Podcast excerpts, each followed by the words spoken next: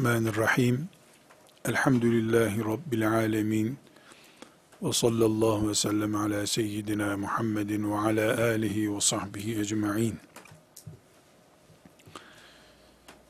Aziz kardeşlerim, kitap okumak diye bir başlık açsak mı açmasak mı diye tereddüt ediyorum. Sonra da bakıyorum ki kitap okumak ve Müslüman kelimeleri birleştiği zaman ortaya en uyumlu iki kavram çıkıyor. Müslüman ve kitap okumak. Müslüman ve kitap okumak. Bu kavramların bir arada olmasının ortaya koyduğu güzellik kadar herhalde bir de Müslüman ve şehitlik gibi kelimeler olabilir. Bu sebeple kitap okumaya nasıl bakacağız, nasıl bakmamız gerekir sorusunun açılımına girmek istiyorum. Her şeyden evvel kardeşlerim, kitap, kalem, yazı, satır, bunlar Kur'an kavramlarıdır. Kur'an'da kalem diye sure var. Allahu Teala'nın yemin ettiği şeyler arasında kalem var, defter satırları var. Eğer tefekkür kabiliyetimiz kökünden imha olmadıysa zihinlerimizde oturup ciddi ciddi düşünmemiz gereken şeyler bunlar. Müslümanlar olarak kürsülerde vaaz eden hoca efendilerimiz, çocuklarımızı terbiye eden muallimlerimiz, mesela Allah güneşe yemin ediyor. Ve şemsi ve duhaha aya yemin ediyor. Vel kameri izâ telâhâ deyip bunu Allah'a imanın gerektirdiği mucizeler arasında bize gösteriyorlar, çocuklara gösteriyorlar. Yani güneşe bakıp güneşin azametinden, büyüklüğünden Allah'ı çıkarmak gerekir diye eğitim yapıyorlar. El hak böyle olması gerekiyor. Güneşten Allah'ı bulamayanın, güneşe bakınca Allah'ın kudretini anlayamayanın, akıbetinin kötü olacağını söylüyorlar. Aynı Kur'an'ın kaleme ve satırlardaki yazılara yemin ettiğini bir tefekkür konusu olarak anlayamamak çok ağır bir hatadır. وَالشَّمْسِ وَضُحَاهَا ayeti yani güneşe yemin olsun ayeti neyi delalet ediyorsa Müslüman için Nun vel kalemi ve ma yasturun ayeti de aynı şeyi delalet etmesi lazım. Yani kardeşlerim bir kalem şöyle bir kalem müminin gözünde güneş gibidir. Elbette bu aydınlatır manasında söylemiyorum bunu. Çünkü وَالشَّمْسِ وَضُحَاهَا وَالْقَمَرِ اِذَا تَلَاهَا وَالْلَيْلِ اِذَا يَغْشَى وَالنَّهَارِ اِذَا تَجَلَّى وَالضُّحَى وَالْلَيْلِ اِذَا سَجَى وَالتِّينِ وَالزَّيْتُونِ وَطُورِ سِينِينَ Bu Allah'ın yemin ettiği şeyler. Bunlardan bir tanesi Nun vel kalemi ve ma yasturun değil mi? Allah'ın yemin ettiği şeyler, üzerine yemin ettiği şeyler, herhangi bir şekilde Allah'tan büyük olduğu için yemin ettiği şeyler değildir ki. Biz vallahi deyip yemin ediyoruz çünkü Allah en büyüktür. Yemin onun üzerine yapılır. Allah kendinden büyük bir şeye yemin etmiyor ki. Zeytin nedir? İncir nedir ki Allah ona yemin ediyor ama dikkat çekiyor. Müminin dikkatini çeksin diye vettini ve zeytun diyor. Şimdi zeytin veya incir kuru yemiş olarak anılıyor. Ama ben desem ki, zanla söylüyorum tabi, 50 sene sonra kanser dahil bütün hastalıklar incirin üzerinden tedavi edilebilir bir proje gelecek inşallah desem, bu bir uydurmadır. Ama hiç kimse bunu bana çok fena uydurdun diye itham konusu yapamaz. Niye? Ben diyorum ki güneş nasıl insanlık için biricik bir kaynaksa, güneş olmayınca hayat olmayacaksa, incirde o düzeyde bir nimet olmasaydı Allah ona yemin etmezdi. İncir, insanlık için güneşten aşağı değildir. Çünkü Kur'an seviyesiz bir iş yapmaz. Allah, koca bir güneş, çürük bir incir, bir arada tutmaz Allah bunları. Vardır bir incelik diye iman ediyorum ben. Keşfedemedik.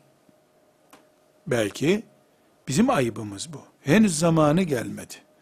Kim bilir nasıl şimdi işte filan nükleer silah yapılıyor, şu kadar uranyum harcandı diyor. Zannedersin ki uranyum harcadı, Ağrı Dağı kadar bir maden, bir avuç içi kadar bir şeyle şu kadar büyük proje üretiyor. Kim bilir gün gelecek insanlık bir tane inciri bölecek, içinden bir çekirdek alacak, o çekirdeği bir uçağın deposuna koyacak, incir çekirdeği, onunla uçak üç defa dünyayı tur atacak. Kim bilir incirde neler var? Güneşten aşağı değildir incir bir defa. İmanım beni dürtüklüyor sürekli. İmanım bunları söylettiriyor bana. Böyle iman ediyorum ben. Kalem de yani yazı, kitap, okumak bunlar Allahu Teala'nın yemin ettiği şeylerse Müslüman bunları filanca yazı yazmış diye göremez. Bunu anlatmak istiyorum.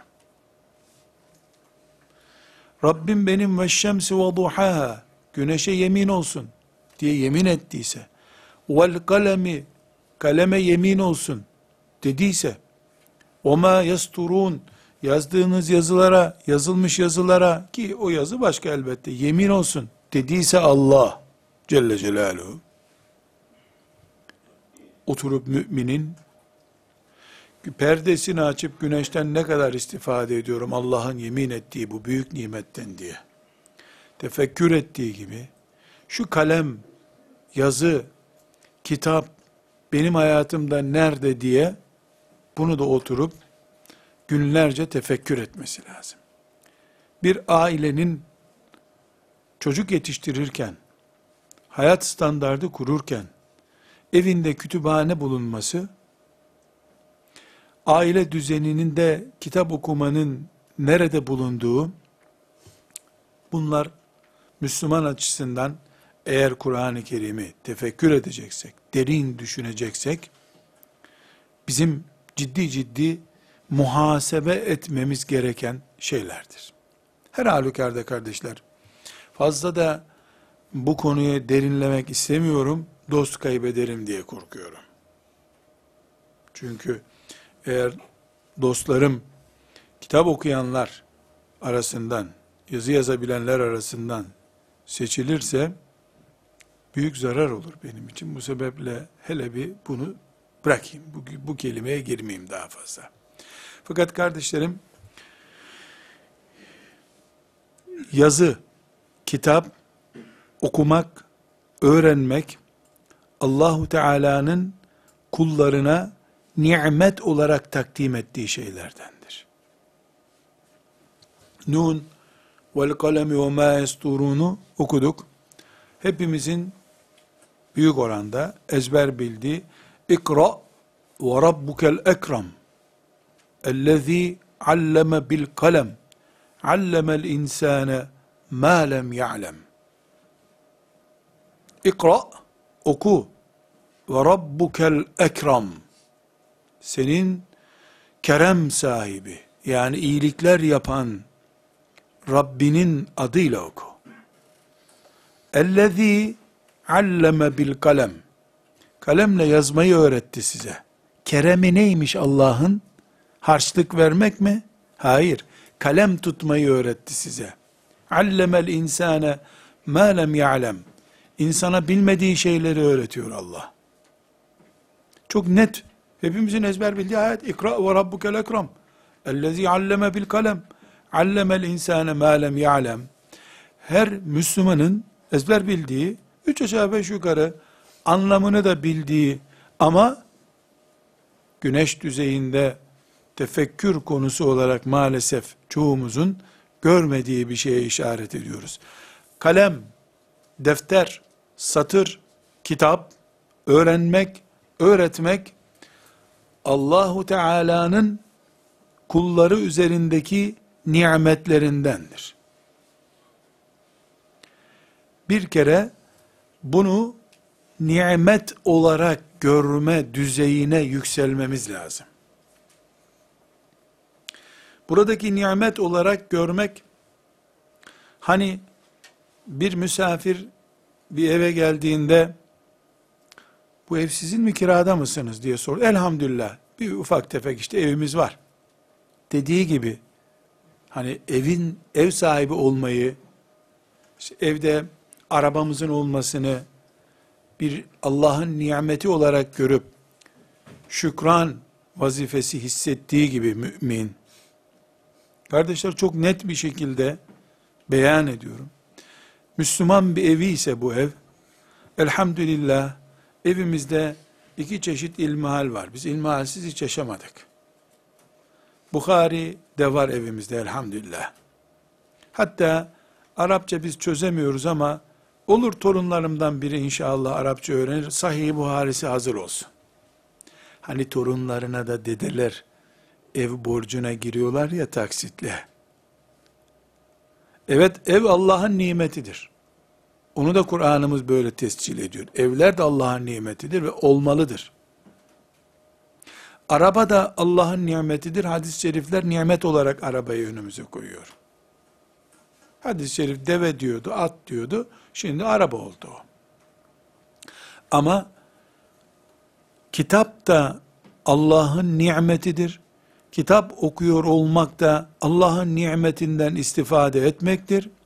Mümin insanlar Müslümanlıklarında seviye belirlerken elhamdülillah evimizde kaza namazı bırakmış insan yoktur dedikleri gibi hamdolsun biz evimizde kitapla oturur kalkarız. Herkesin kitabı belli. Herkesin kitaptaki ayracı bellidir. Mesela ne kadar hoş, ne tatlı bir manzara ya Rabbi ya. Rabbim hepimize defalarca görmek nasip etsin diye dua ediyorum. Bir ilmuhal kitabını mesela bir evde alıyorsun. Ayraç diye bir şey var ya hani kitapların e, ayraç koyuyorlar böyle küçük bir kağıt. Şimdi e, bilhassa kız öğrencilerin kitaplarında görüyorum böyle motifli, çiçekli şeyler, örmeler filan çorap gibi örmüş kitap ayıracı. Kitaptan kalın kitap ayıracı yapmış. Ahir zaman tabi dekorunu söylemiyorum bunun. Mesela bir kütüphaneyi ziyarete gidiyorsun evde. Eve gidince Müslümanın çeyizine bakacak halin yok. Kitap, kütüphaneye bakıyorsun. Bir kitap alıyorsun. Bir yerde bir ayraç var. Öbür tarafta bir ayraç var. Öbür tarafta bir ayraç var. Allah Allah çok mu zinetçisiniz demeye kalmadan ev sahibi açıklama yapıyor. Diyor ki o gördüğün benim kaldığım yer dersim. Bu da hanımın yeri, öbürü de bizim çocuğun okuduğu yer. Ah ne hoş bir şey ya. Gerçi bunun daha iyisi herkesin bir ilmali olmasıdır. Biraz sonra izah edeceğim. Kitap e, kenarına yazılarak, çizilerek okunur. Dolayısıyla herkes kendi kitabına yazmalı, kendi kitabından not tutmalı. İlmuhal, bir takım tefsir seviyesine göre Bukhari-i Şerif, bunlar bir evin olmazsa olmazıdır. Riyazu Salih'in yoksa ev yok demek zaten. Onu hiç saymıyorum bile. Riyazu Salihin herkesin bir takım olmalı. Bukhari-i Şerif e, yani herkesin bir takım olması belki zor olur ama ailede bir tane en azından bulunsun. Ayraçları farklı olsun. Zararı yok. Ama Riyazu Salihin, İlmuhal ve bir Kur'an-ı Kerim meali, küçük bir tefsir, kısa bir tefsir, tefsirin küçüğü olmaz haşa, kısa bir tefsir. Bunlar bir evde herkesin Müslüman olduğunu gösteren işaretler. Öbür türlü rahmetli dedemiz çok dindar adamdı der durursun kıyamete kadar. Burada arkadaşlar bir ayrım yapıyorum. O hale gelindi ki bazı kitaplar Arapça da olsa anlamıyor olsak bile evimizde bulunması lazım artık. Tarafımız belli olsun diye. Ve istikbalden ne umut ediyoruz, neye çalışıyoruz o belli olsun diye. Çocuk bir yaşında. Henüz oyuncakla bile oynamıyor. Annesinin memesinden başka oyuncağı da yok. Onun bu haresini almak lazım şimdiden. Müslimini almak lazım. Niye ama? E bunu onu okuması için en az 15 yaşında olması lazım. Ya ben ölürüm ölürüm. Fakirlik olur, bilmem ne olur. Gözü çocuğumun bu kitabı görmeye alışsın, serveti hazır olsun. Birileri çocuğunun dairesini, diplomasını ve işini garanti ediyor. Ben de dinini garanti edeyim. Akidesi belli olsun çocuğumun. İmam Bukhari'nin akidesinden yanayız. Ebu Hanife'nin akidesindeniz biz. Belli olsun. Neyimize gerek? Deme inceliğini gösterebildiğimiz zaman kardeşler, Allahu Teala'nın bizim işimizi daha kolay edeceğini düşünüyorum. Burada okumakla ilgili ayrıntılara girmiyorum. Hangi kitap okunmalı, okunmamalı onu konuşmuyorum. Zaten bizim ne kitap okuyacağımız belli. Ama kitap okumanın ayrıntılarına girmek istiyorum. Kardeşler, bazı alimleri yemeğe çağırmışlar. Böyle bu konuları anlatan kitaplarda rastlıyorum. Şimdiki gibi tabii filancayı yemeğe çağırmak demek, e, bir fırına koyuyorsun şu anda, 10 saniye içinde pişirip veriyor sana, ısıtıp veriyor. Eskiden fırına gidip ekmek alacağın zaman, gidiyorsun, ekmek sipariş veriyorsun, mayasından adam fırına atıyor hamurundan, pişene kadar bekliyorsun orada. Öyleymiş ekmek fırınları. Çünkü pişirse kime satacak onu belli değil adamın. Sen soğuk mu istiyorsun, sıcak mı istiyorsun belli değil. Şimdi ki teknoloji ve imkanlarımız o zamanlar yok. Bir eve misafir çağıracağı zaman birisi, misafir geliyor, misafir geldikten sonra yemeğin yapılmasına başlanıyor. Çünkü yedi vapuruyla geleceğim demiyor ki sana, salı günü geleceğim diyor. E salı sabah namazında başlıyor, yatsıya kadar devam ediyor. Ne zaman gelebilirse adam yoldan geliyor. 10 kilometre yürüyerek gelecek. Böyle alim adamları çağırdıkları zaman çok enteresan arkadaşlar. Ya şunu uygulamak bana nasip olur mu bilmiyorum. O derece miyim ben ama imrendiğim şeylerden biridir. Evde kitaplarımı koyacağım bir sehpan bir şeyin var mı dermiş. O da ne ne istiyorsun? Bak şu kitabı mütalaa etmem. Senin evinde ben boş bekleyemem. Mütalaa edeceğim bu kitabı. Biraz da not tutacağım. Masa gibi bir şeyin var mı dermiş. O da bulurum komşulardan alırım derse davetini kabul edermiş. Bu ümmettik biz. Böyleydik. Böyleydik. Şimdi de bu uygulanıyor arkadaşlar. Yemekten önce şöyle bir meyve ikramı yaparız deniyor. Yemek olana kadar şöyle bir çayımızı içelim. Adamlardaki çay anlayışı, meyve anlayışı ve biz. O da bir alimi çağırıyorum. E bu alim de burada oturup ne bekleyecek? Çocuklarla oynayacak hali yok. Ne yapacak? Kitaplarını okuyacak. Ona kitap masası hazırlıyor. Kendinde yoksa gidiyor komşularından bir masa. İşte masa dediğinde ne Allah bilir yani bir işte bir düz tahta bulmuşlardır. Onu masa diye yapacak. Alim, kitap seven bir adam ağırlıyorum. Vaktini israf etmeyeyim diye ziyafet dediği de işte bir tarhana çorbasıdır.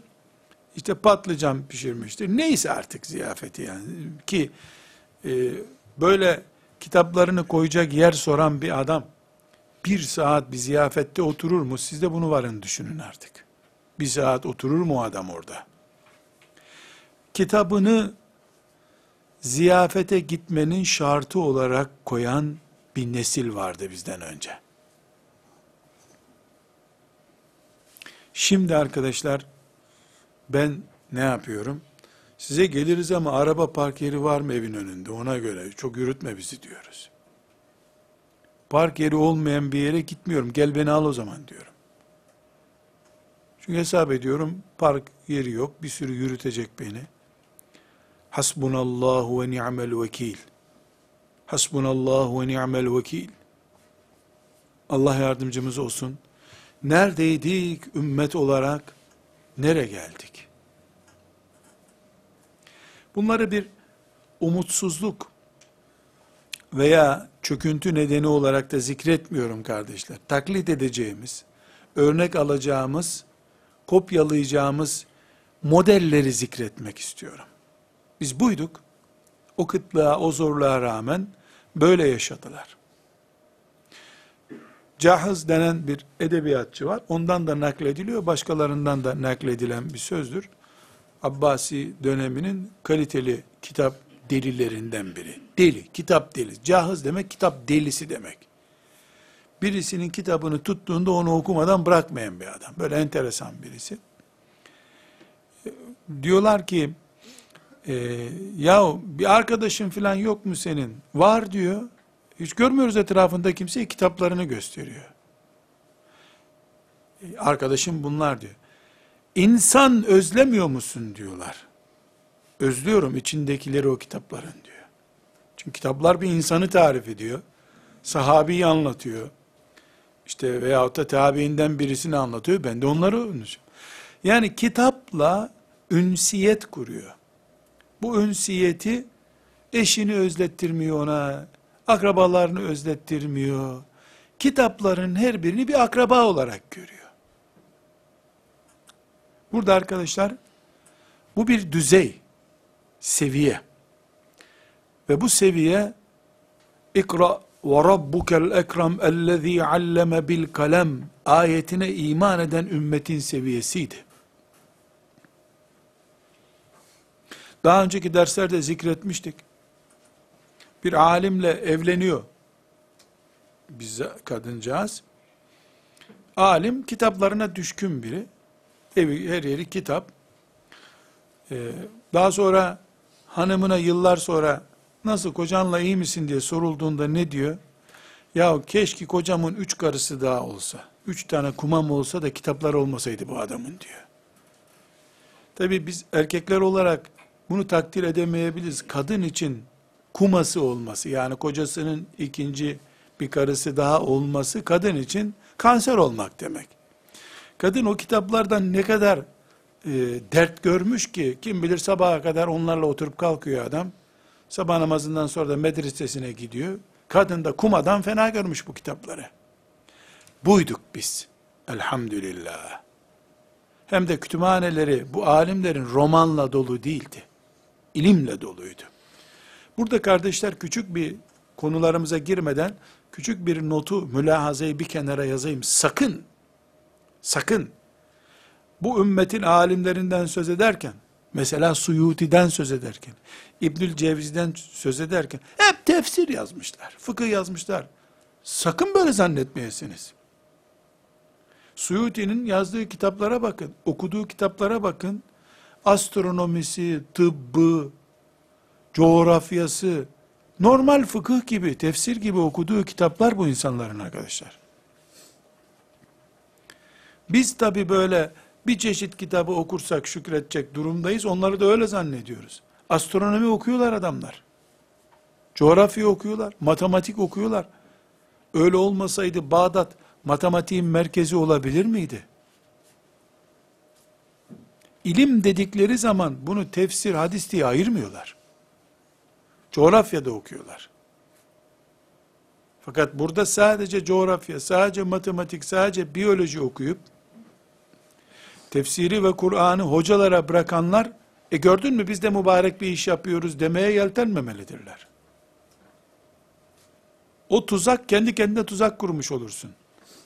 O 100 kitap okuyordu, 20 tanesi de biyolojiydi.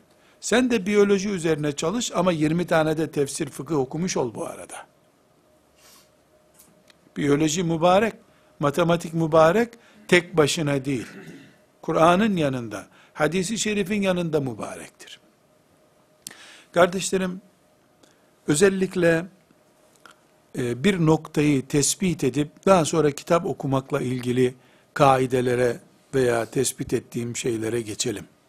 Kardeşlerim, şimdi biz de kitap okuyoruz müminler olarak. Kafirler de kitap okuyorlar, daha fazla okuyorlar. Doğru. Ancak kültürlü bir Avrupalı ile veya Avrupa kafalı biriyle Müslüman birinin kitap okuması arasında müthiş bir fark vardır. Bu farkı bir kenara not ediyoruz pratik olarak. O kitap okurken mümin olmayan insan kitap okurken kültür maksadı ile kitap okur. İlim maksadı ile kitap okur. Dolayısıyla batılı kültürde kitap gayedir. Yani hedef kitap okumaktır. Kitaptaki bilgiyi elde etmektir.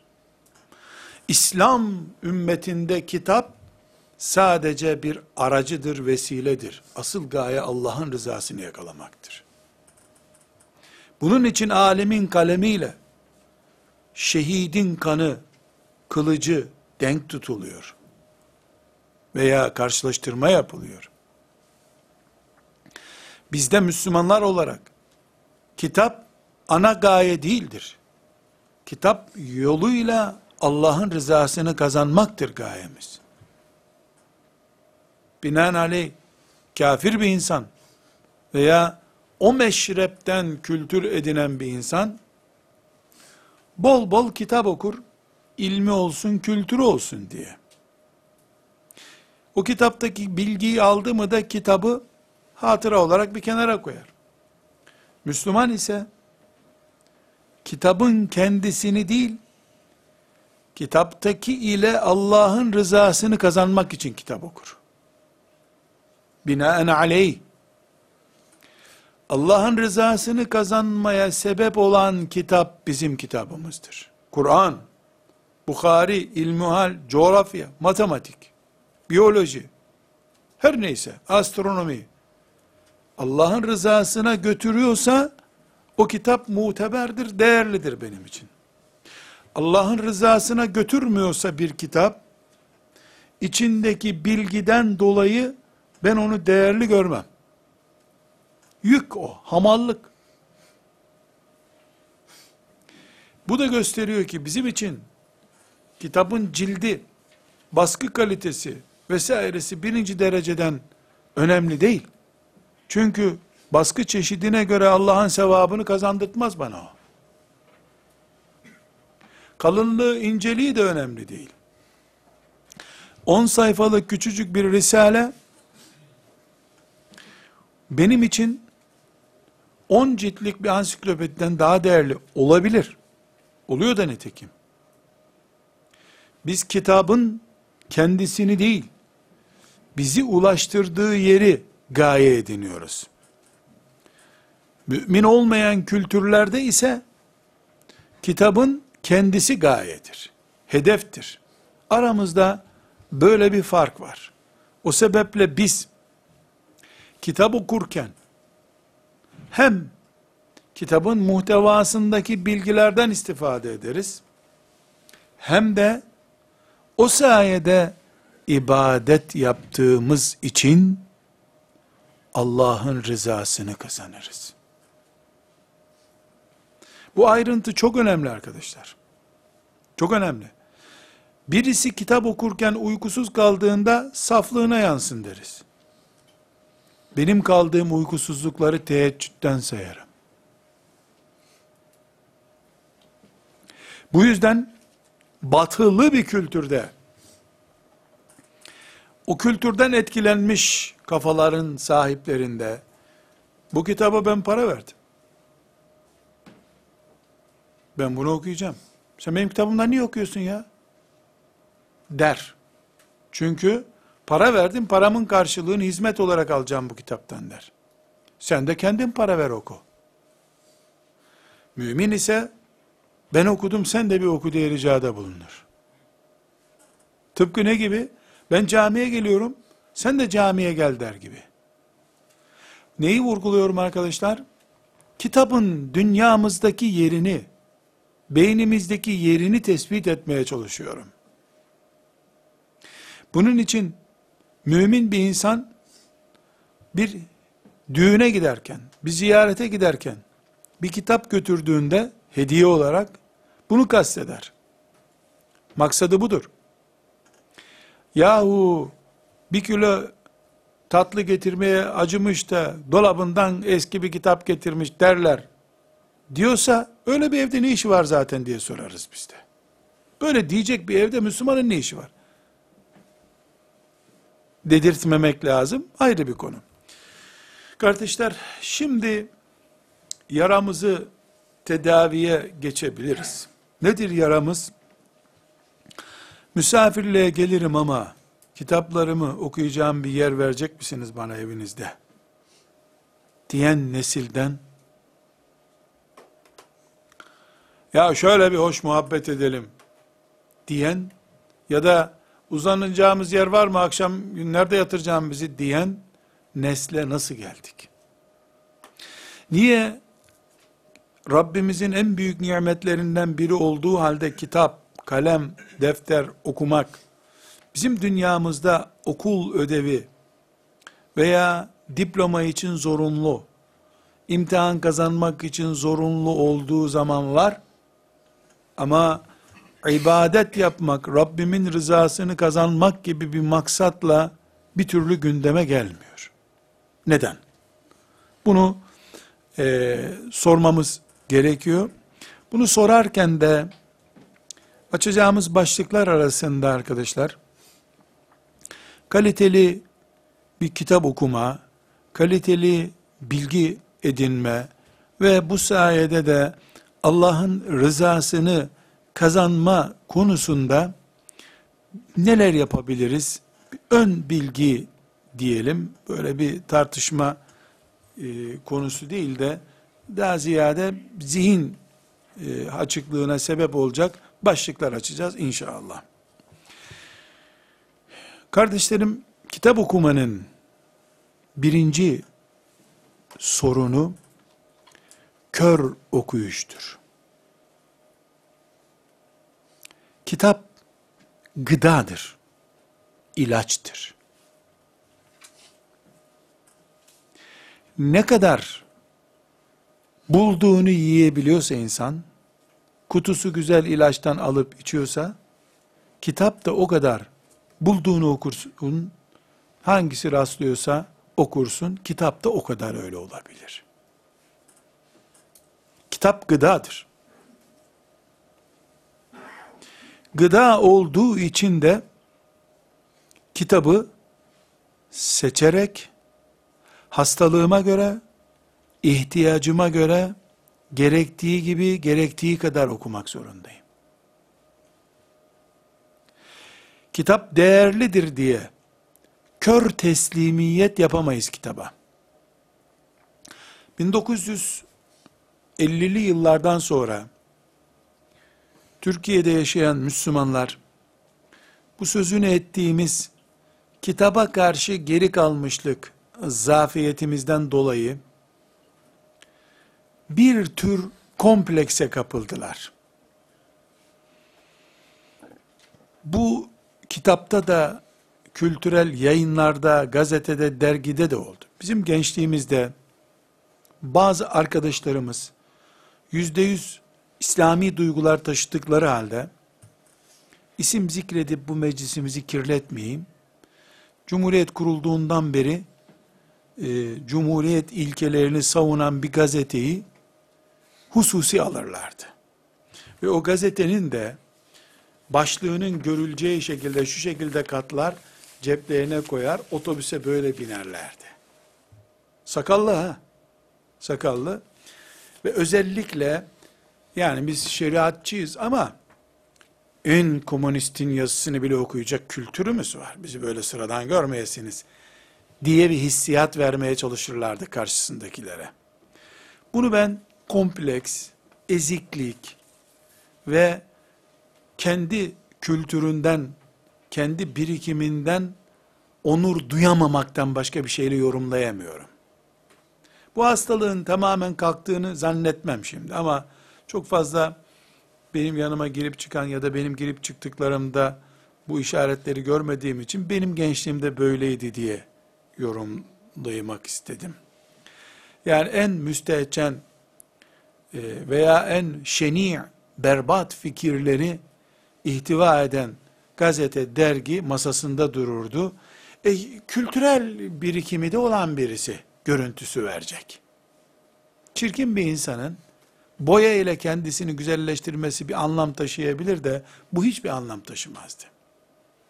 Kör bir okuma mesela ateist olduğunu, Allah'a inanmadığını söyleyen ve sonunda da cehennemi boylayıp giden bir adamın kitaplarına para verirdi Müslümanlar. E ciddi birikimleri var. Mesela solcuların e, veya işte İslam şeriatını kötü görenlerin kitaplarını masalarında özellikle tutarlar. Neden? Bunların da dediğini bilmek lazım. Tamam doğru. Allah'ın dediğini bildin, peygamberin dediğini bildin bir bu mu kaldı? Bu o dönemde Müslümanların ya biz kitap okuyamıyoruz hep e, gavurlar okuyor şeklindeki e, yanlış anlayışından kaynaklandı. Kur'an'ı çünkü kitap olarak kabul etmiyorlardı. Aynı adam belki de Celaleyn'i ezber biliyor tefsir olarak ama biz kitap okumuyoruz diyor. Kendisindekini değersiz, düşmanınınkini değerli gören cahil anlayış bu. Kör kitap okumak diye bir isim vermek istiyorum buna ben. Ve bunu çok affedersiniz, dinleyenlerimden de özür dileyerek söylüyorum. Bir ineğin meyvelerin dizildiği, sebzelerin dizildiği bir manava serbestçe girdiğini düşünün Hindistan'da. Ve bir iki gündür de bu inek aç olsun. Portakallar, elmalar, ıspanaklar, pırasalar dizilmiş orada. Üstelik de demet demet dizilmiş. Tarladaki gibi böyle çamurla da değil. Bu inek orada ne yapar? Bir de insan aynı manavda ihtiyacını almak için gittiğini düşünün. Bir kitap fuarına gidip kitapların kapağına göre, yazarının şöhretine göre veya benzeri bir görkeme göre kitap satın alıp evine götürüp çoluk çocuğuna gösteren, okuyan bir insanın özür dileyerek söyledim.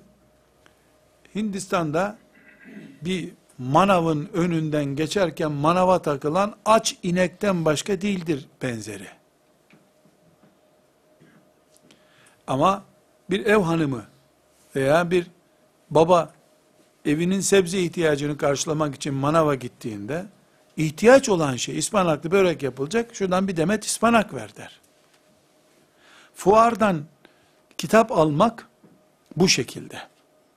Hangi kitabı niye alıyorsun? Kapağına göre veya e, reklama göre yani düşünebiliyor musun? Fuara gidiyor. Fuarda büyük bir filama görüyor. Her aile bu kitabı muhakkak almalıdır. E biz de aile olduğumuza göre ver abi bir tane.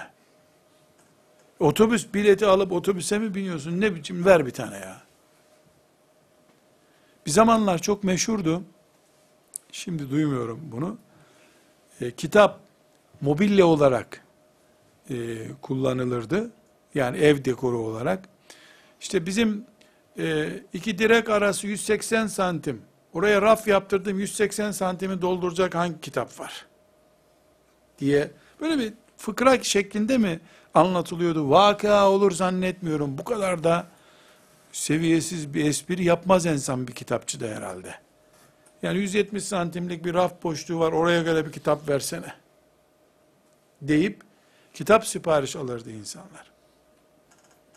Bu e, kör kitap alma akidemiz açısından sakıncalı.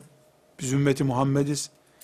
Kur'an'ımızı okuruz. Kur'an'ımıza hizmet edenleri okuruz kitap olarak. Kur'an'ımızı tenkit eden kitap Kur'anlı bir eve giremez. Girmemeli. Girerse yani Kur'an'ından şüphen mi var senin diye soru sorulur. Yok ne demiş adamlar bir bakayım. Dediğiyle cehenneme yuvarlansın inşallah. Sana ne onun dediğinden. Biz ümmeti Muhammed olarak Kur'an'ımızı pazarlık konusu yapamayız. Tartışma konusu yapamayız. Tartışanları misafir edemeyiz evlerimize. Burada arkadaşlar kitabın konusu önemli. Şimdi bana birisi sorabilir. Ben de sorulmuş kabul ediyorum. Ben kitabın muhtevasını bildikten sonra niye alayım ki o kitabı zaten? Bilmediğim için alıyorum. Kitabın içeriğini bilecek olsam, Filistin'de açıp e, bu, bu konular gerekli ya da bu müellifin kitabı bana yaramaz diyebilecek olsam, kitap bana lazım değil zaten. Bildiğim şeyi niye alayım? Diyebilir. Ben de derim ki, eczanede kutunun çeşidine göre ilaç almayıp, doktor tavsiyesine göre aldığın gibi, hangi gıda gereklidir, değildir, ne kadar elma yiyeceksin, diyetisyene sorduğun gibi, Müslüman ailenin bir de kitap danışmanı olmalı. Hoca efendiler, baştan savmamak şartıyla kul hakkıdır bu. Hoca efendiler, ilmuhal bilgilerini öğrettikleri gibi Müslümanlara, kitap hangisi okunur, okunmaz, onu da öğretmelidirler. Hoca efendi, kendisi kitap okuyamaz birisi ise, İmam Hatip Lisesi'nden mezun olduktan sonra daha kitap okumamış birisi ise, o ayrı bir konu. Ama başkasına tavsiye etmesi, hangi kitabı okuyacağını öğretmesi gerekir. Neden? Çünkü bir insana sorarlar, hoca efendi selamun aleyküm. Aleyküm selam. Sen bana Kur'an öğrettin ya, tecvid öğrettin ya, talim öğrettin ya, İkra ve rabbukel ekram diye ayetini de öğretmiştin yani. E bunun pratiğini bir göster bakayım ne okuyacağım ben? Ne okuyacağım? Ve hoca efendiler kendi bağlı oldukları tarikatlarının, cemaatlerinin sevdikleri yazarların değil, karşısındaki müminin ihtiyacı olan, seviyesine uygun olan kitabı tavsiye etmelidirler. Bir kitap çok değerli olabilir. İslam'a yeni ısınmış birisine e, bu verilemez. O zaman onu tavsiye etmeyeceksin. Hangisi daha yararlı olur diye düşünürsen onu tavsiye edeceksin. Ümmeti Muhammed emri bil maruf ve nehyanil münkere iman ediyor. Ümmeti Muhammed birbirinin iyiliği için çalışmak zorunda. Bu kadar ağır ve çetin bir görevi herkesten önce insanlara din öğretenler, insanlara namaz kıldıranlar, insanlara cuma günü hutbe irad edenler üstlenmelidirler. Bir hoca efendi, Ramazan-ı Şerif'te insanlar muhakkak oruçla ilgili sorular sorarlar diye, Ramazan'da bir oruç cevapları zihninde hazırladığı gibi veya camideki odasında ya da öğretmen masasında hazır cevapları olduğu gibi, e, lise talebesine, e, lisede okuyan kızlara, e, üniversitede okuyanlara, ilahiyatçılara diye özellikle 5-10 çeşit kitabı tavsiye etmelidir. Ve bu tavsiyenin de kıyamet günü sorumlusu olduğunu bilmelidir. Zındıklığı olan birisinin kitabını tavsiye edersin. Ondan sonra da o onun akidesini ifsad eder. kıyamet günü dirilirsin o evvalle. Kitap tavsiye etmek o kadar kolay değil. Onun için diyorum bir kitap danışmanı olmalı Müslümanın. Kalbi rahat ederek yani bu e, zat bana tavsiye etmişti e, vebali de onundur zaten diye özellikle kendimizi e, rahata ya da güvene almış oluruz diyelim. Rahat demeyelim de güvene almış oluruz. Kardeşlerim kitap bu ümmetin ekmeği suyu kadar ihtiyacıdır. Teknoloji kitabı öldüremiyor. Elhamdülillah hala öldüremedi. Bilgisayar veya benzeri cihazlar vaktimizi öldürdüğü için kitaba ihtiyaç hissetmiyoruz. Bilgisayar kitabın boşluğunu doldurmuyor. Doldurmayacağı anlaşıldı. Ama kitaba vakit bırakmıyor. Vakit bıraksa kafa bırakmıyor. Beyni bilgisayardan veya televizyondan canlı görsellerle doldurduktan sonra bir gün iki gün uyuyup dinlenip onları beynin bir tarafa atacağını beklemen lazım ki iki satır yazı okuyasın. İzlenen filmler veya ilgilenilen programlar öldürüyor beyinlerimizi. Bu yüzden kitaba vakit kalmıyor. Üçüncü bir konu kardeşlerim, farklı bir başlık olarak, bu ümmet sadece düşmanlarından sıkıntı çeken bir ümmet değildir. Kendi içinde de mikrop üretebilen bir yapımız vardır bizim. Bugün Müslümanların kütüphanelerinin solcu veya mülhit, ateist denen insanların kitaplarından korunması kolaydır denebilir. Yayın evi seçersin, başlığına dikkat edersin, seçilebilir. Ama Müslümanların içinden görünen, belki sakalı olan, belki ağlayarak konuşan, belki en ciddi konuları yazıp çizen insanlar var. 500 sayfalık kitap yazıyor. içine 5 tane zehirli cümle sokmak için. Binaenaleyh bizim kütüphanelerimizi, kitap hassasiyetimizi, evlerimizin temel ihtiyacı olarak görüp ve düşmanlarından korunmuş, Müslümanca yazılmış kitaplar sahiplenelim derken, bu sadece ateistlerin kitaplarını kütüphanemize sokmayalımla yetmiyor arkadaşlar. Danışmanımız kimse, kitap danışmanımız, kimin tavsiyesiyle kitap okuyorsak biz, bu okuduğumuz e, kitabı aynı şekilde Müslümanların içinden fitne üretebileceklerden de arındırıyor olması lazım. Yani kitap tavsiye edenler, solcuların, ateistlerin kitaplarını tavsiye etmiyorum demekle yetinemezler. Akide açısından sorunlu veya pratik açısından sorunlu olacak kitapları Müslümanların kütüphanelerine sokturmamak lazım. Bu da önemli bir görev. Çünkü bir kitap, kardeşler çok net bir misal vereceğim. bir kadın bir çocuğu emzirir. Bu emzirme nihayetinde çocuk 5 kilo süt içmiyor. Bir emzirmede herhalde bilemedin 150 miligram, bilemedin 200 miligram bir bardak süt içer veya çocuğun midesi ne kadar zaten? Bir bebeğin midesi ne kadar alır ki ne kadar emzirsin? Bir kere bir kadın bir çocuğu emzirse o onun süt annesi oluyor.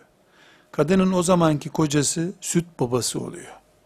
O çocuk o aileden kimseyle evlenemiyor. Bildiğin anne. Halbuki o onu doğurmamış. Şimdi çocuğun midesinin ne kadar aldığını bilmiyorum ama herhalde 500 gram alır. 500 gramlık bir mideye çoğu da idrarıyla akıp gidecek olan 100 gram süt emzirdiğini düşünün bir kadının. Yani e, bir fincan kadar, bir kahve fincanı, orta boy bir kahve fincanı kadar emdiği zaman şeriata göre e, süt emmiş ve süt annesi olmuş kabul ediyoruz bunu. Şimdi arkadaşlar, e, bir kadın bir fincan süt emziriyor, büyük oranda da idrarıyla, dışkısıyla gidecek o. O 100 gram diyelim, 100 miligram sütten kalsa kalsa bir gramı kalır vücutta. Bir gram. Neden? Şimdi ben bunu tıbbi bilgiyle söylemiyorum, zanla söylüyorum. Anne çocuğa günde belki yarım kilo süt emziriyordur. 100 gram emziriyor diyelim. 100 gramın yüzü de kalsa çocuk 10 günde 1 kilo.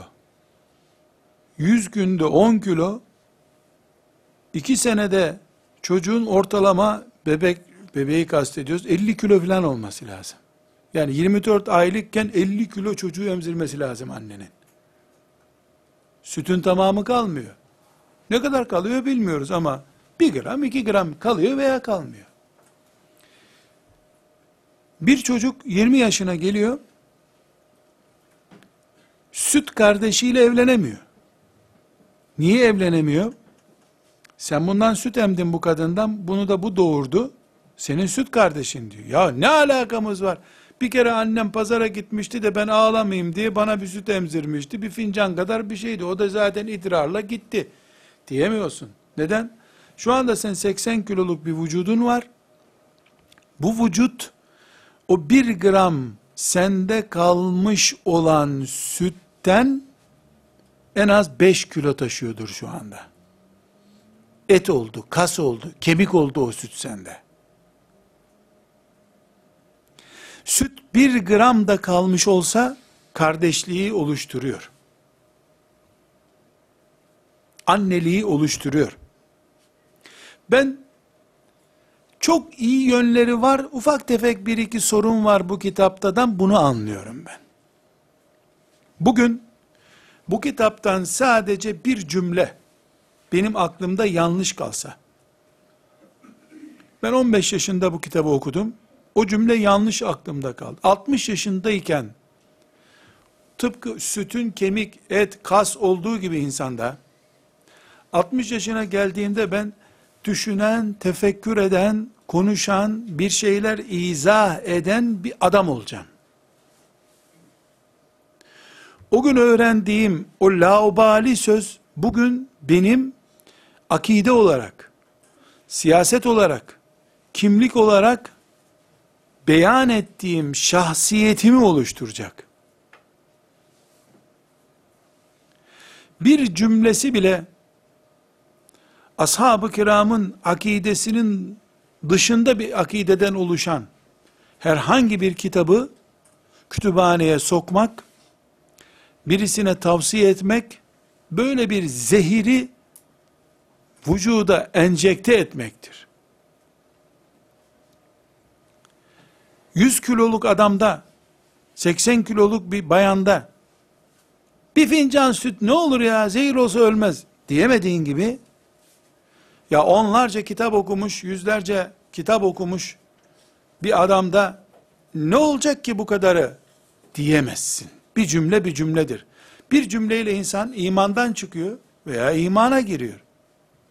Bir cümle azdır, çok berbat bir laf. Bunu söyleyemeyiz. Bu sebeple kardeşlerim, e, bilmeden, dikkatten kaçacak bir şekilde, içinde yanlışlar bulunan bir kitap alınabilir bu kitap kütüphanede böyle yanlış bir mantıkla bulunabilir. Ama bilerek, gazet ederek ashab-ı kiramla uğraşan, Ebu Hanife ve arkadaşlarıyla uğraşan, onları basit gören, ümmetin geçmişini arlanacak bir geçmiş olarak zikreden, kafirleri öven, kafirlere hayranlığı teşvik eden hiçbir kitap kütüphanemizde bulunmamalıdır. İşin özeti budur. Biz farklıyız, özel bir ümmetiz. insanlık için çıkarılmış en hayırlı ümmetiz biz. Bizim böyle şeylere harcanabilecek bir vaktimiz yoktur. Beynimizi böyle fasit düşüncelere kiraya veremeyiz. Böyle düşünüyor, böyle anlıyoruz. Kardeşlerim, bu hususta söylenecek çok daha sözlerimiz var. Ama konumuz yanlış kitapları tespit edip o yanlış kitapların listesi üzerinden çalışmak değil.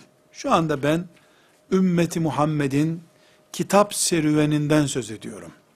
Müslüman ve kitap okumak diye bir başlık açtık biz. Müslüman ve kitap okumak. Bizim Müslüman ve helal gıda diye nasıl bir titizliğimiz var. Müslüman her şeyi yemez. Nasıl sağlık önemli diye bir başlığımız var. Aynı şekilde de Müslüman ve kitap diye bir başlık açınca Müslüman her kitabı okuyamaz. Çünkü Müslümanın vakti değerli. Akidesi şaibe kaldırmaz, tereddüt kaldırmaz bir akidedir. Bunlar hakikat mı? Hakikat. Bunlara yapılabilecek bir itiraz var mı? Yani bizim akidemiz tartışmaya açılabilir bir akide midir? Ashab-ı kiram, ümmetim selefi salihini, ulu orta, çoluk çocuğun lisanıyla konuşulabilir biri midir? Bizim ibadetlerimizi tartışabilir miyiz biz? Cuma namazımızı konuşabilir miyiz biz? Haramlar, helaller konusunda e bir çağa göre bir ayarlama yapabiliriz diyebilir miyiz biz? Böyle şeyleri yapma cüretini kendisinde gören bir yazarın bir cümlede de bunu yapmış olsa 500 sayfanın içinde 5 satırlık bir cümlede de bunu yapmış olsa biz ondan uzak durmak zorundayız. Neden? Çünkü elektrikle çıplak bir kabloda en küçük temas beni Keban barajının gücüyle öldürüyor. Santralden çıktığı noktada bir santim bile değil benim temas ettiğim kablo, bir santim de değil, milyonlarca watt güçle beni öldürüyor çünkü onun ulaştığı nokta çok yüksek enerjili bir nokta. Ben onun çok küçük bir noktasına temas ettim. Aynı şekilde bir yazarın ifsad eden en basit düşüncesi bile benim için öldürücüdür, imanıma zarar verebilir. Nitekim dönün arkadaşlar, şurada burada eğri büğrü konuşmalar yapan insanlara bakın, şu noktada ümmeti Muhammed'i rencide eden, ağır sözler kullanan çizerlere, yazarlara bakın, geri dönün, araştırın, onun bir konferansta dinlediği, bir kitaptan okuduğu berbat bir cümle onu kaydırmıştır. Tıpkı sineğe bakıp, filanca şeye bakıp, heyecanlanıp iman eden bir kafir gibi, Müslüman da ayağa kayacak, beyni sarsılacak küçük bir cümleye takılıp imandan gidebiliyor. Biz örnek olarak hep filanca gavur, işte filanca gezegene bakmış, ya Allah deyip iman etmiş. Ne kadar güzel. Bir Müslüman da Amerikan uyduları filan yerde diye defalarca haber izledikten sonra o adamlara bak ya aya çıktılar biz hala Kabe'ye vizesiz gidemiyoruz böyle İslam'ın deyip İslam'dan çıkma ihtimalini niye düşünmüyoruz? Hep iyi alternatifler üzerinden kendimizi avutuyoruz. Riskler üzerinden ise hiç hesap yapmıyoruz. Durum böyleyse o zaman biz yanılıyoruz. Kitap içinde zararlı şeyler, ümmeti Muhammed'in ortak değerleri dışında ihtilaf üreten, sorun üreten, ümmeti Muhammed'in ayıplarını gündeme getiren ve kışkırtan kitaplar ise kütüphanemize sokamayız. Bizim kütüphanemiz akidemizi yansıtıyor çünkü. Ve sallallahu ve sellem ala seyyidina Muhammed ve ala alihi ve sahbihi ecma'in velhamdülillahi rabbil alemin.